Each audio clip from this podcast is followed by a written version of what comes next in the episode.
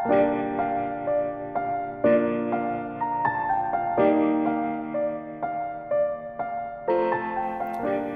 عليكم أينما كنتم؟ أنتم الآن تستمعون لأولى حلقات زموتة وعنوان هذه الحلقة لعله يحدث أمرا.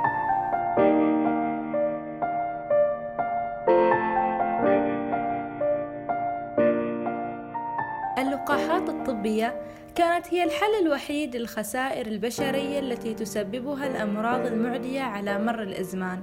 ففي القرن الثامن عشر وحده كان الجدري يقتل أربعمائة ألف شخص سنويا دون أن تكون هنالك طريقة فعالة لعلاجه. وفي القرن ذاته وبالتحديد في عام 1796 تمكن دكتور بريطاني اسمه إدوارد جينر من تصنيع لقاح يجعل جهازنا المناعي يمتلك قدرة لحمايتنا من الإصابة بهذا المرض وذلك عن طريق حقن الأشخاص وقتها بجرثومة تصيب الأبقار مشابهة لجرثومة الجدري ليصبح الجدري أول مرض معدي لا تكتفي البشرية بعلاجه فقط ولكن تتمكن من التخلص منه نهائياً Almost 200 years after Jenner's experiments, and thanks to global vaccination campaigns, in 1980, the World Health Organization announced one of humanity's biggest achievements the complete eradication of smallpox, the most deadly infectious disease in history.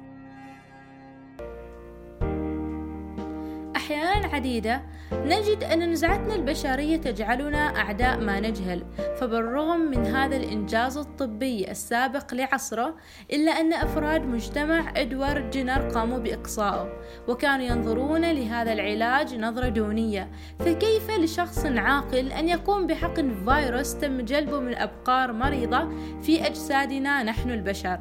وها نحن الآن بعد أكثر من قرنين من الزمن نعيد تأكيد حقيقة عدائيتنا لما نجهل.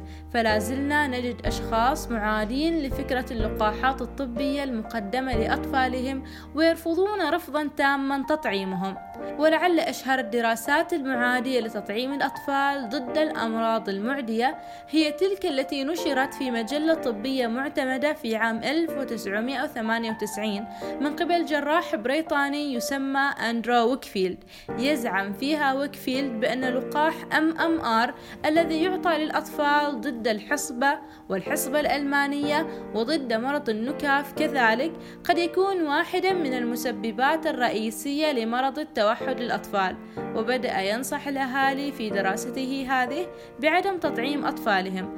هذا الأمر الذي أثار اهتمام العديد من المختصين مما دفعهم للقيام بآلاف الأوراق العلمية التي تنفي دراسة الجراح البريطاني.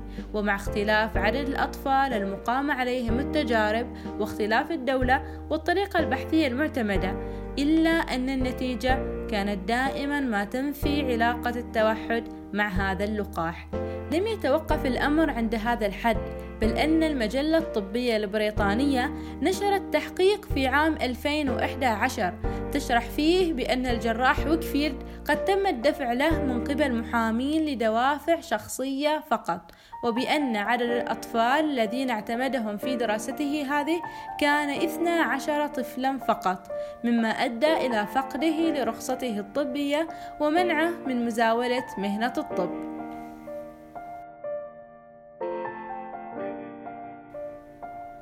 دراسة ويكفيلد هذه جعلت العديد من الأطفال لا يحصلون على لقاح MR. هذا اللقاح الذي يعد حقا يحمي الطفل من مرض معدي وخطير كالحصبة.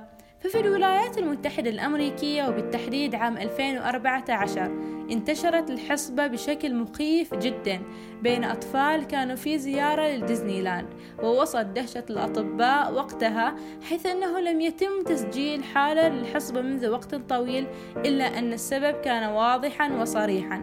فالعديد من أطفال كاليفورنيا لم يتم تطعيمهم ضد الحصبة والسبب يعود لتلك المسؤولية الأسرية التي تم استخدامها استخداما خاطئا لمجرد تصديق الأهالي لما كتبه ويكفيلد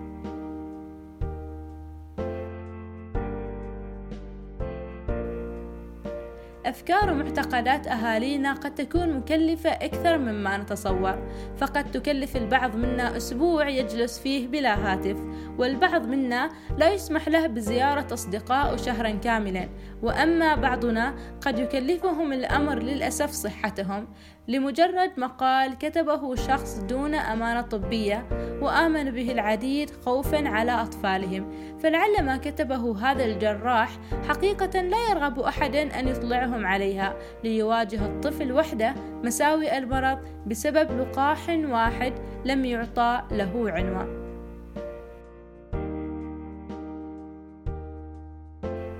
ها نحن الآن نعيش في أوج تطورنا العلمي والبحثي وبمجرد كتابتنا لكلمات مفتاحية معينة نجد أنفسنا نشاهد ونسمع ونقرأ العديد من الدراسات التي تجعل عقلنا البشري يقرر أيهما الصحيح وأيهما الأصح.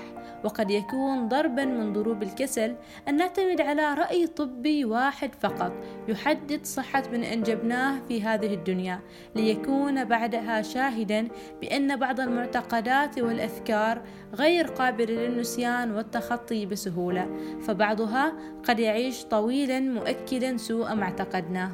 إلى اللقاء ولتختر ما تؤمن به بحذر فلعله يحدث أمرا.